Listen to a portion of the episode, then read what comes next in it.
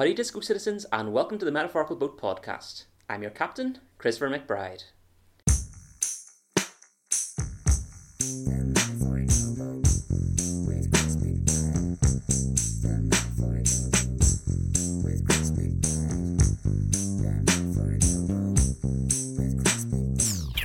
The Metaphorical Boat is a podcast where we sit down with our favourite musicians to ask them about their music, their inspirations, and most importantly, how they take their tea. Today I'm joined by John McManus of Runabay. Runabay are a six piece band hailing from the glens of Antrim and Belfast who have built up a name for themselves with their exuberant indie folk songs such as Moon Turns Blue and Lotus, becoming one of the most popular and exciting bands on the local scene in the process. They're on the verge of releasing their new single Too Soon, and I'm delighted to be joined by John McManus from the band. John, thanks a lot for coming on board the Metaphorical Boat. It's a pleasure to have you. Thank you very much for having me. We'll be talking a lot about uh, your music throughout the podcast, Yeah. but first of all, all our guests on Metaphorical Boat are treated to a drink and a snack of their choice. So, Yes. John, what have you gone for today? I've been very, very adventurous and I've went for a, a glass of tap water and some sort of oat uh, filled biscuit. It's honey and oat cake. Honey and oat cake, yes. So I'm, I'm being very, very um, healthy. I'm playing, I'm playing football in a, in a couple of hours' time, so I thought that it would be it would be wise maybe not to indulge in uh, chocolate. And I don't drink coffee anyway, so Yeah. um, yeah. And uh, I've, I've kind of switched up my norm my normal, so I've gone for a nice cup of tea, Yeah. and of course my favourite cake, which is of course the Battenbergs. Oh, lovely. You, you cannot go wrong with that. I'm not can't tempt you. No, no, I'm No. all good, but but fair play to you. The first question: Who are Runabay? Runabay. Have, has existed now for over three years. Was initially kind of formed by myself and Gary, the, the, the other guitar player, um, and then uh, I suppose we, we were friends with um, uh, Jared who, who plays keys and, and does vocals as well. So I suppose really and truly the three of us kind of got together and then we kind of picked up the other members as we went along. There's been little bits of changes as well here and there, but that, that is the basis of the band. And, and, and then so uh, we've two guitars, keys, cello, bass, and drums slash cajon. But we're trying to push the drum side of it now more than the cajon because we're trying to. I wouldn't say we're we're, we're really attempting to change the sound, but it is it, it's going in a, in a in a different direction, and I think that's helping. When did the band first come together? I think it was 2013 you started. Yeah, yeah. Very end. I think it was the end of kind of around Christmas, twenty thirteen. Yeah. And how, how did the band come together? Yeah, well, I, I suppose um, I had maybe a handful of songs written, and Gary, as I said, the, the other guitar player, always has has probably had, had the same, probably a handful of songs written. And uh, first of all, myself and Gary, we went into Halfback Studios with friends George and Graham. George actually ended up joining the band then after that, so we went in and recorded some songs there, maybe three songs. I think I played drums, maybe guitar, and Gary played guitar, and maybe he played bass. And between us, we kind of did the vocals and stuff. But it was very raw. I mean, it was, it was, it was very early doors. I mean, the songs weren't really, they were kind of thrown together because of just Yeah. you know where we were at, and um, it was really my first experience of kind of properly singing in a studio and all that there. So even though I've been playing in bands and stuff, I feel like quite young in the sense that you know that this, this is still quite a new thing. Were you involved in bands before you got I was involved. Yeah, I played drums. I played drums in a band. Um, I played drums in a band with uh, once again Gary and Jared. So Jared was the singer. Gary played guitar, guitar and bass, and we had a couple of old, old kind of friends from the, the Glens kind of area, um, and we were called Voltage Voltage, and we played. Uh, yeah, and what years was that? That was probably early two thousand and three, four, that kind of time. Really, two thousand four, So five. that that being more rock than That was that was proper rock. I mean, very, very, very different to what we do now. It really was. Now, not heavy rock, but it was kind of like like that. You know, kind of dance rock that was Yeah. about that those Well, early like the 90s. Rapture, that sort of. Exactly. That's exactly the kind of uh, band I was I was trying to think of. So that that yeah, I love the Rapture. Even I suppose shades of kind of Franz Ferdinand, and you know that, that kind of r- relatively poppy, but kind of little kind of sprinklings of, of, of darkness within this kind of um, driving kind of dance beat and stuff. And it was real, you know, it was real kind of narcissistic drumming from myself. It was all just let's try and make everything as com- complex and uh, and and as uh, you know as, as cool as possible, on the bass as well. So that that drove everything. So then, would Runabay be would have been your first experience of like leading a band Yeah. or being involved Yeah. quite heavily at front? Absolutely. Yeah, and that took a long time to get used to, and I suppose in any way good at, if I'm being honest. I mean, I would say it's only really in the last, I would say, probably year and a half where where I think we've become consistently good, li- consistently good live, and I'm not, I, I, I do believe that. I mean, we've we've worked reasonably hard on the on the live show. Um, it could always be, be better, but I think at the start the live show was very hit and miss, and I think a lot of that was down to inexperience, a lack of confidence, a lack of stagecraft. I'm not really a fan of the banter. Do you know what I mean? Yeah. And that's that's just I, I, I like I like kind of really making the quality of the songs good and keeping the the, the, the intervals nice and nice and brief. But yeah, that, that was so, so so it was my that was my first my first kind of experience of, of I suppose being at the forefront and being you know singing and have, having to kind of do all that stuff and I suppose even from an organisational perspective as well. And uh, so that has taken a lot of getting used to but and it does take time. It really really does take Yeah. time. So it's only really in the last I would say properly in the last year year and a half where I feel that the live show is is of a, a very high standard and that we're, we're, we, we kind of know what we're doing now to be perfectly honest yeah So whenever Runabay came together, what sort of music were you listening to? What sort of influences came into Runabay? Fleet Foxes were a big influence at that time. They, I know they've just released an album obviously this year, but before that they hadn't released an album in quite some time. So they were a big Yeah, I think- influence. they went on hiatus for quite a while before they released this They new did, yeah, they did, they did, they did. Um, and obviously then there was the kind of Father John Misty thing in, in the midst Yeah. of all that there. So, so they, they were, they for one were, were a big influence. Shins were a pretty big influence as well. Then there was kind of more Irishy stuff as well, which at that time was probably a big influence as well, more kind of traditional type influenced stuff. So those things probably created a kind of a definitely a very folky kind of poppy sound. Yeah, and, and that's that's that's probably where we were at the, around the time of the of the of the when we formed.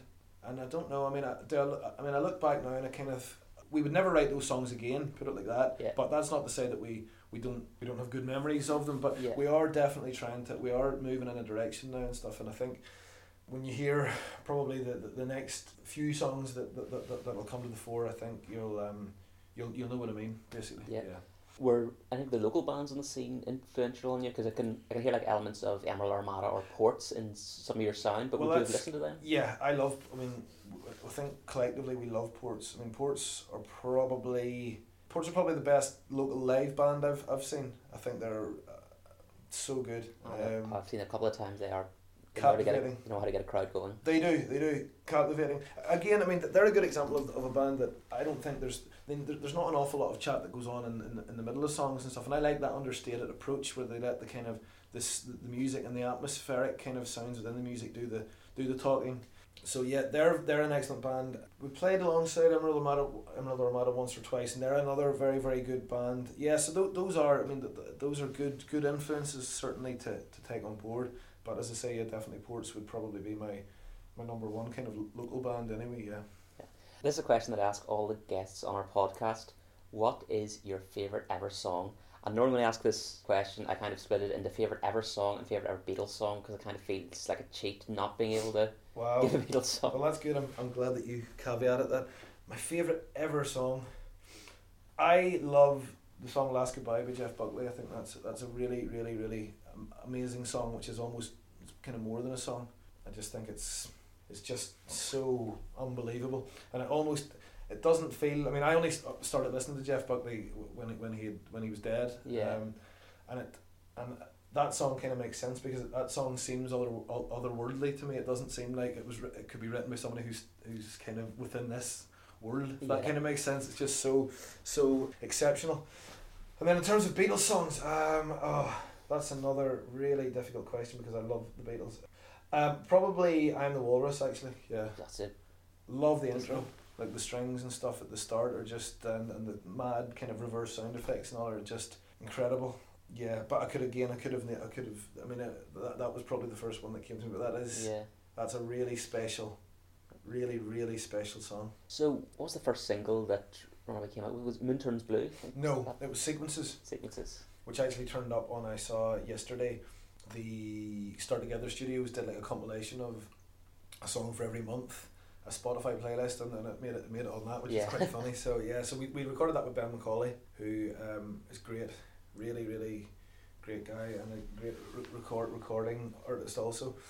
So we did that with him, and that was a good song. I mean that that, that kind of that that very kind of pop driven folk kind of song and stuff, and um, but that that really that was a very very successful song for for us. You Yeah. know what I mean? I mean that that that got lots of hits on YouTube, and um, yeah, I mean that got a fair bit of decent radio play for a band who had never released really anything properly. So that was a pretty decent introduction. Again, it's one of those songs. Would we write it now? No, but uh, at the time, it, it was it was a good it was a good song. Was there a moment uh, with Runabay you thought, actually, this is something that we can do? Something that a moment that made us made you think, actually, a lot of people really like what we're doing. I think this is we're on the good thing here. Mm, yeah, well, I mean, uh, at that time, yeah, I, I think I think as early as then, I got a feeling that a lot of people seemed to like what we were doing, and at that time, that I suppose that's maybe three years ago now. So I mean, I suppose we're, we were kind of in the wake of the Mumford and Sons Revolution type Yeah. stuff, and that music was just about on point at that time in the sense that that that movement was just kind of petering out, but we were still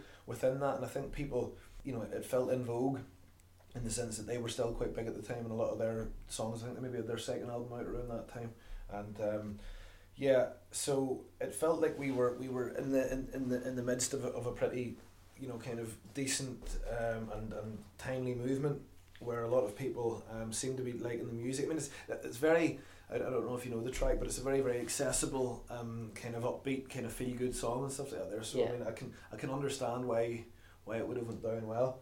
I mean, we don't play it anymore. Um, Yeah. There's some songs like that that we don't. I mean, we don't really play Moon Turns Blue anymore either Yeah, just because we've we've evolved and changed and the ethos behind those songs and, and I suppose the way the, the words and the way they were sung and stuff like that they don't really represent where we are now to be honest so unless we have a really big set and we need to kind of add add songs we, we, we, we probably we're looking forward and I think at the Duncairn we'll probably play two songs for the first time like for the absolute first time and they'll represent a fairly big sea change in terms of what Yeah. we'd produced up till this time So how has the songs changed between now and the sort of songs you're making now? Well, certainly a lot more minery, probably. um, you know, I think like some of those early songs, it's just it's they're very majory, very upbeat, very kind of, very kind of I suppose kind of a pop lyric and a pop pop melody and a pop kind of and even though to be honest with you that's something that I, I, I wouldn't shy away from anyway I think that I think it's cool um, to kind of be able to deliver a kind of a, a catchy melody as it were but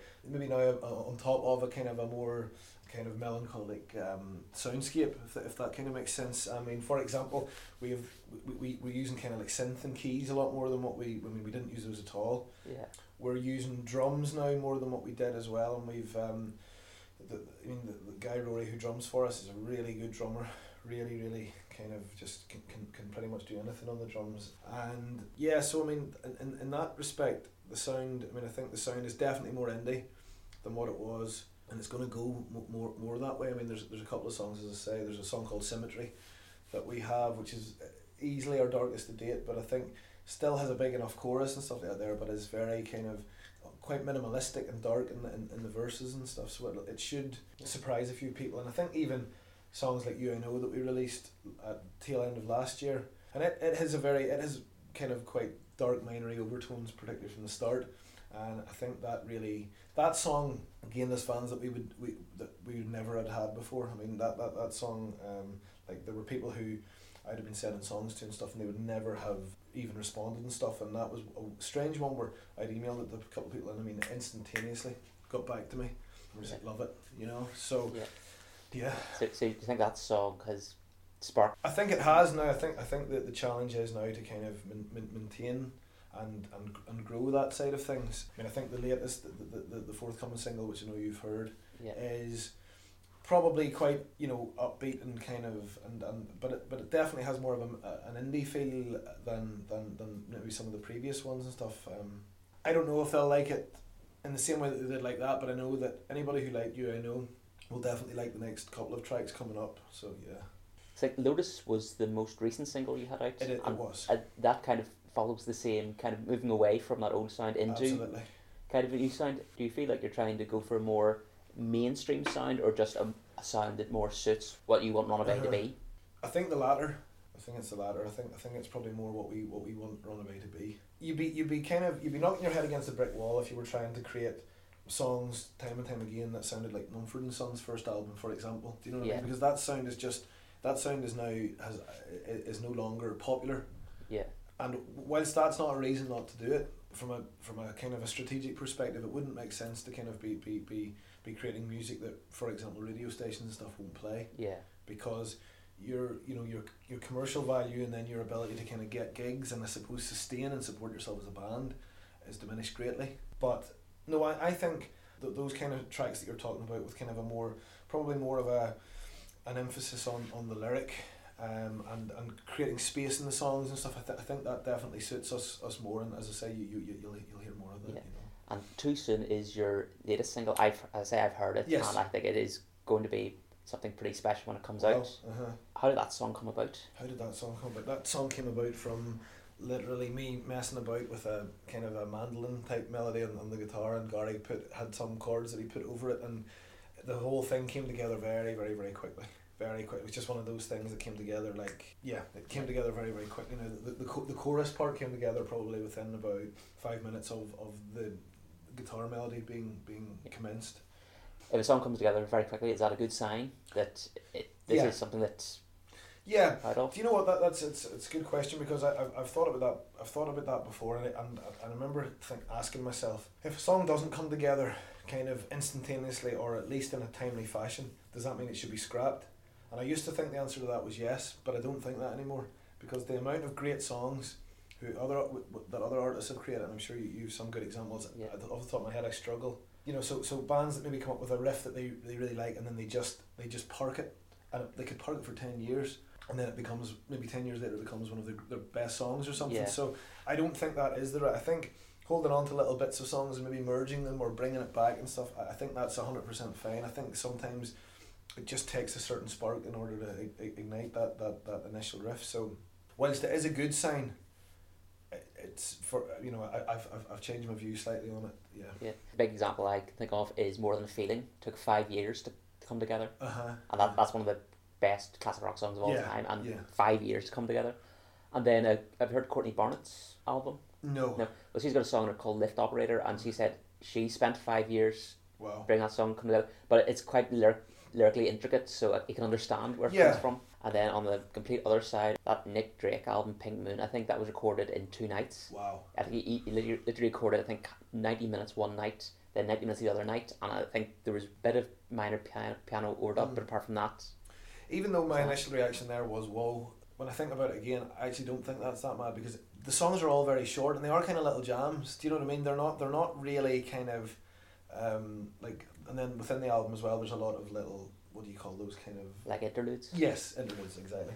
So on one hand, I'm, I'm not I'm not that I'm not that surprised about that because when you actually listen to the songs, they're, they're they are simple. I mean, and, uh, most of them are in the same kind of tuning as well, aren't they? So it's kind Yeah. of like, um, but he had a lovely, lovely style and a, a really unique. I mean, to say, I mean, I don't really like phrases like ahead of his time, but his melodies certainly were well, well ahead of their time because I mean that that is now that that that approach to, to, to vocals, that understated kind of just above kind of spoken word is, is, is, is, is very much in vogue at the moment. During his lifetime, he had no success and Mm. obviously died tragically. Yeah. But it wasn't until about 30 years later that people started, just through word of mouth, people talking about him, and then eventually by the year 2000, he was selling something like 100,000 copies a year Mm-hmm. of his album.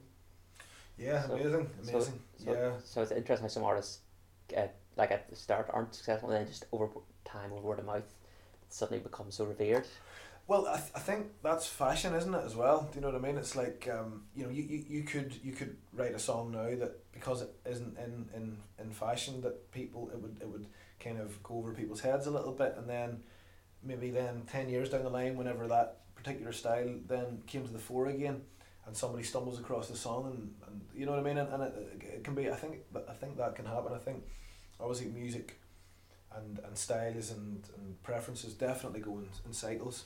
Yeah, And um, as you say, I mean, I don't know what happened in the year 2000. Well, I mean, maybe in the year 2000 was that maybe that style uh, in a contemporary sense was big, so that, that kind of made sense. I think that as well. But also, Pink Moon was using big Volkswagen advert, was- which was a big hit at the Ah, time, course. so that pushed Okay. it through. So, Okay. so the, it was already building up, but that just bursted through. Yeah, yeah. No, I mean, adver- advertisements are a very, very powerful um, vehicle. Excuse the pun to um, to, to kind of um, yeah bring bring songs forward. I mean, if you if you if you can get a song in, in a TV Yeah. advert, you're really dancing then. So you, if Runabay was, uh, if some came to Runabay and said, "Here, here's a couple of thousand pounds, please use our song." Yes. Please use your song. You definitely go for it. Yes, and can I'm going can I use this as, as an appeal to anybody who um, creates uh, music for advertisements? Please come and get us quickly. That's good because I know some bands can be uh, refuse to let any of their songs be used, where others are happy to let anyone use them. Like Mo, like, I think Moby is famous because his big al- his big album play every single song is licensed the ads. Well, I mean, my, my view on that is, is quite simple. I want to get our music out to as many people as I possibly can. Now, I'm not. I, I wouldn't swallow my, my, my, my principles totally in, Yeah. in doing that. Like, I mean, for example, if I don't know if the Trump campaign or something, Yeah. like that, I would say absolutely not. Yeah, But generally speaking, I mean, a Volkswagen or I mean, and, and, none of these companies, I'm sure, are, are whiter than white and make plenty of mistakes and stuff. But generally speaking, I would I would see that as a, as a means for, for us to kind of get Yeah. our song to more ears. So I mean, I, I wouldn't be personally. I can't speak for everybody else in the band, but I mean, I would want to get our music out to Yeah. as many ears as possible. And it's not a money thing at all. Genuinely not. I mean. We take no money out of the band at all. It's any money we generate goes straight into things like recording and equipment and all that. So and that, I don't care if that was never ever ever to change. It just, I mean, my, my, my drive is to get the, our music, get, get get as many of our songs recorded as possible and get it out to as many ears as possible. Simple as that. yeah. So uh, your next sig launch is coming up in the Duncairn Arts Centre on Saturday, and you've got a good sport mill. You got Melosian playing, Yeah. and there's another artist. Yes, Amy McAllister, who is like um, Amy travels the world basically playing music. She, she's, a, she's a harpist really by trade. She plays violin. Uh, she's also a very very talented vocalist, um, and she did an album with is it Moving On Music at the Mac. So she was involved in that program. So seemed to receive a fair bit of kind of PR and mentoring and so on and so forth. So Amy's, I mean, I, we went to, I went to school with Amy. Amy was my year at school, and Amy's very, very talented singer, and you know she's got some great songs in a kind of a tr- traditional kind of way and stuff. And her music, I actually went to her album launch in the Duncairn about, I guess probably two months ago now, and I think it was a packed house for that. Uh, we're excited to have Amy, and I think Amy's maybe going to come up and play, maybe add, add a, a bit of harp to a song or two as well, which should be interesting. What do you think of the Duncairn as a venue? I, I quite like it just first because it's a nice venue, and secondly because it's within walking distance of me, so I Yeah, quite like that. What do you think of it as a venue? I think it's probably the best venue in Belfast, and I don't say that with any, with you know too easily. I think I think there are some other great venues as well, but off the top of my head, I think it's probably the best venue in Belfast. It's it's beautiful. It's ornate. I love how it's finished. The fact that it's a bring your own venue as well helps. I mean, it creates value for people. So even if the tickets are a pound or two Yeah. dearer than what they would be ordinarily, I mean that, that money is. I mean, if it's a Saturday night or Friday Yeah. night, people most people there will, will, will want to have a drink Yeah. there's a very relaxed atmosphere to it. Like I mean, you can be in there and you, you never really feel like anybody who works in the Duncairn's working there. And I say that positively because it, it doesn't feel like anybody's kind of breathing down your neck. You know the way there are some venues you go to and you're like, oh, um, you know, let's not be seen to be, you know, not rowdy, but you, Yeah. you know, and you know, oh, you spilled a drink, you're in trouble here. You know, all there doesn't seem to be those same kind of levels of of scrutiny. Yeah. And I think that creates a really relaxed and respectful uh, environment that people that people really latch on to. So, yeah, it's a great venue, and I think that it's it's brilliant for North Belfast to have Yeah. a venue like that. Yeah, do you think there are enough venues in Northern Ireland for local artists? Because I know there's been a few venues that have closed down recently. Mhm. But do you think there's enough venues or good ve- good venues for artists playing in Belfast? Probably not. Like for example, the music that we produce. I mean, we, we do rely on, on acoustics. So I mean, nice high ceilings always, and, and, and good space always, and a, and a big stage, really make life very very easy for us. I mean, if we're in a tight in a tight space, like in a, you know, sometimes maybe in the likes of, um, you know, Hughes downstairs, for example, very very tight, very very difficult for, for, for a band of our size to, to, to really do well in. Whereas the the Duncairn or maybe the Limelight or you know those bigger Yeah. stages, um, make life an awful awful lot easier. So yeah, I think I think I think yeah I think we do need more we, we do need more venues that. But I think the venues are one side of it. But I think I mean upstairs in the em- Empire as well is another great Yeah. venue for, for big bands as well. But I think more than venues, I think we I think we need probably a recognised night. And Yeah. I've been saying this for a long time, and I still feel like it. I mean, somebody I was speaking to a, a, a lady from Boston last night, and she was saying to me, "Where where, where are the best places to go for live music in Belfast?" And I said, "It's funny. It doesn't really work like that. It, it kind of works by the band, and Yeah. you, you, will find good bands playing in Belfast every week, but they won't necessarily play in, in the venues that you would that you would imagine. So I think that um, I think that yes, having a, some good venues would be good, but also having a regular night of, of, of probably quality but similar kinds of similar-ish kinds of music would, would, would, would be something would be a real help. When you've got the Ruby sessions in Dublin, Yeah. um, which is a weekly event, obviously, and I'm not I'm not suggesting that Belfast could sustain that, but certainly if there was even one maybe monthly thing at a place like the Duncairn where you kind of knew that I mean you, you, didn't even know maybe the bands that were going, but you knew that the quality was going to be there. I think Belfast would be more than uh, able to, to, to, to sustain that. So if someone's going to see Runabay live, Mm. what can they expect? I think they can expect a very polished, a, a, a polished live show with energy, with a lot of vocal harmony and um, you know kind of big kind of cello sweeping melodies and a lot of intricate kind of gu- gu- guitar work and finger picking and just a, a very a very eclectic kind of kind of up up up tempo upbeat um, night. I, I would like to think I'm, I'm self critical enough and I hope to, to, to know where the live show is at and I think at the moment I think the live show is very very strong we played a couple of really good gigs over the summer um, where we really really it really felt like a coming of age season if, if um, if you will. And I think that hopefully we're gonna we're gonna bring that from strength to strength. And I think now is the live performance is there now and we, we, we wanted to concentrate on that. So now it's about getting out. I mean we, there, we have a million songs sitting in the bank. I mean honestly I mean so many songs too many songs. So the, the idea now is to try and get the best of those out and, and soon I, I think the last couple of gigs you've played have sold out, or at least got a really big crowd. So I think you've got you've built up a good following, we have built up a good following the, the, the secret in Belfast is not to play too much which almost seems counterintuitive. It does, but in order to kind of keep the keep the buzz alive, I mean, we we tr- we try not to play too much locally. We we simply do because, a it distracts from writing, which at the minute there's a big drive on, and I'm and I'm very I'm, I'm being as kind of as as stringent as I can towards that. But but but I think I think the more you play in Belfast, the harder it is to create that kind of that sense of um, Something special. something special, that sense of occasion. If you're playing in Belfast every week, that, that sense of occasion isn't really there. And how do you put a new spin on a show that you're playing on one Friday to the next? The best gigs are the ones where you have a reason to celebrate something. And, and this will probably be, I think we've maybe one or two little, maybe the Linux sessions or something like that, maybe beyond this gig. But generally speaking, the, the as soon as this gig's over, the attention will turn to, to recording. So after this gig, what is next for Runabay? it's one of two things. It's either an album or an EP. We just have to decide what what way to do it. I, I it's probably toss of a coin stuff at the Yeah. moment. So if it was an album, would it be an album of complete new songs, or would some of the songs already released be on that? And with the EP, I imagine the EP would be new music. Yeah, the, the EP would one hundred percent be new music, definitely. The album I think would be primarily new music as well. Maybe one or two ones that we've already recorded would maybe make the cut or something like that, but not too many more. Well, John, thanks a lot for coming on board the Metaphorical Boat and doing the podcast. And if people want to find out a bit more about Runabay, how would they go about doing that? Um, well, they can hear ab- ab- about Runabay. Um, we're on all of the kind of the standard platforms. I mean, first of all, like I usually say, I mean there, there are no other bands in the world called Runabay that we are that we're aware of, and R U N A B A Y is how it's spelled. We've plenty of stuff on YouTube. I mean, we would really appreciate a follow on Spotify because that's always good. We're, we're, we're the streams now on Spotify are coming on coming along nicely. Yeah. SoundCloud, Bandcamp. We have a website runabay.com and we're on Facebook and Twitter, and we're not too hard to find. And it's and all those. Yes, it is indeed. Yeah. Okay. yeah. Well, John, thanks a lot for coming in to talk about Runabay. I've been the captain of the Metaphorical Boat, Christopher McBride.